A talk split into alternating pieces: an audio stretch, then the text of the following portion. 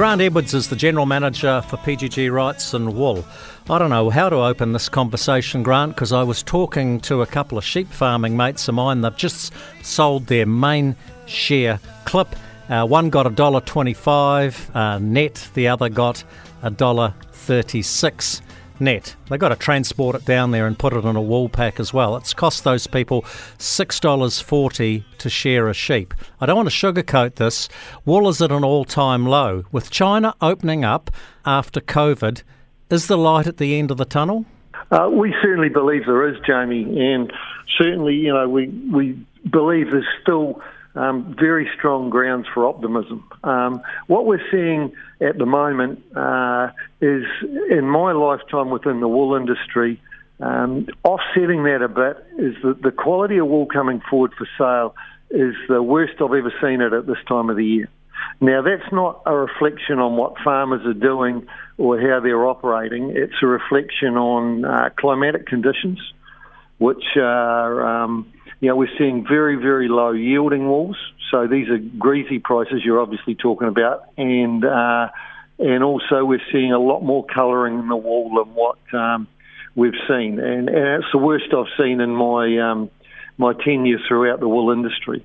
Um, I'm in Napier at the moment. We had a sale up here, and we're seeing a lot of uh, you know, poorer quality wools coming forward to sale than what we normally see at this time of the year. Hey, Grant, I'll give you an. Sorry, I'm, I'm going to give you another number here because this comes from a top uh, performing uh, sheep farming family in Southland. Last three financial years, wool income over three years $24,000. Shearing costs over those three years, $37,000.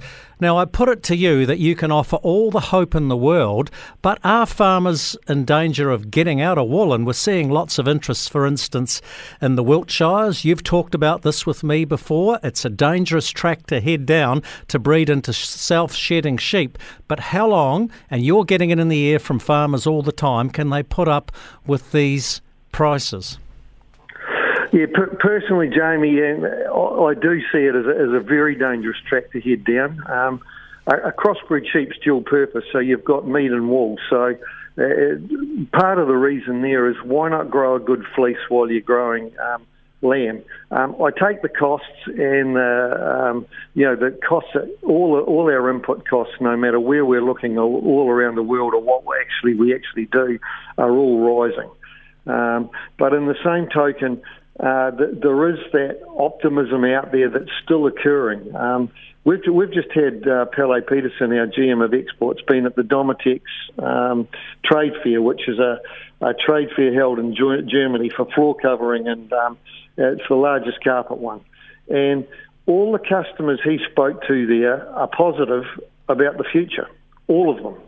Um, in fact, one of the largest customers there that he was currently talking to is currently doing an 80 20, they, the, the bulk of their business is an 80 20% blend, 80% wool and 20% nylon. At the moment, they're heading, and they are, they're heading towards an 100% wool blend, wool.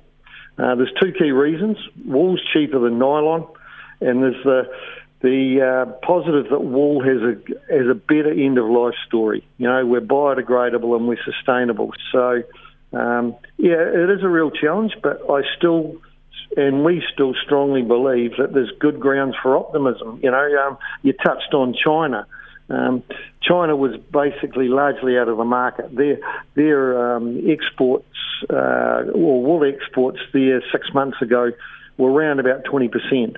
They've now increased to 30. Um, we saw, we've seen prior to Christmas, and albeit uh, notably it was in fine wools and largely out of Australia because our fine wool season is finished. Uh, we saw price uh, increases immediately due to China um, relaxing on their elimination strategy. But there is a real, there is a challenge, uh, a further challenge, and there's always a challenge and we know that. But there's a further challenge in the wool market at the moment on the quality of wool coming forward and the market being able to absorb that. On the same token, wool makes up about 1% of the world fibre market. We don't have to turn around a hell of a lot here, Jamie, to uh, make a hell of a difference to these prices, uh, hopefully, are very short term. Grant Edwards, I admire your optimism. Look, thank you very much for your time uh, from PGG Wrightson Wool. Hey, cheers. Thanks, Jamie.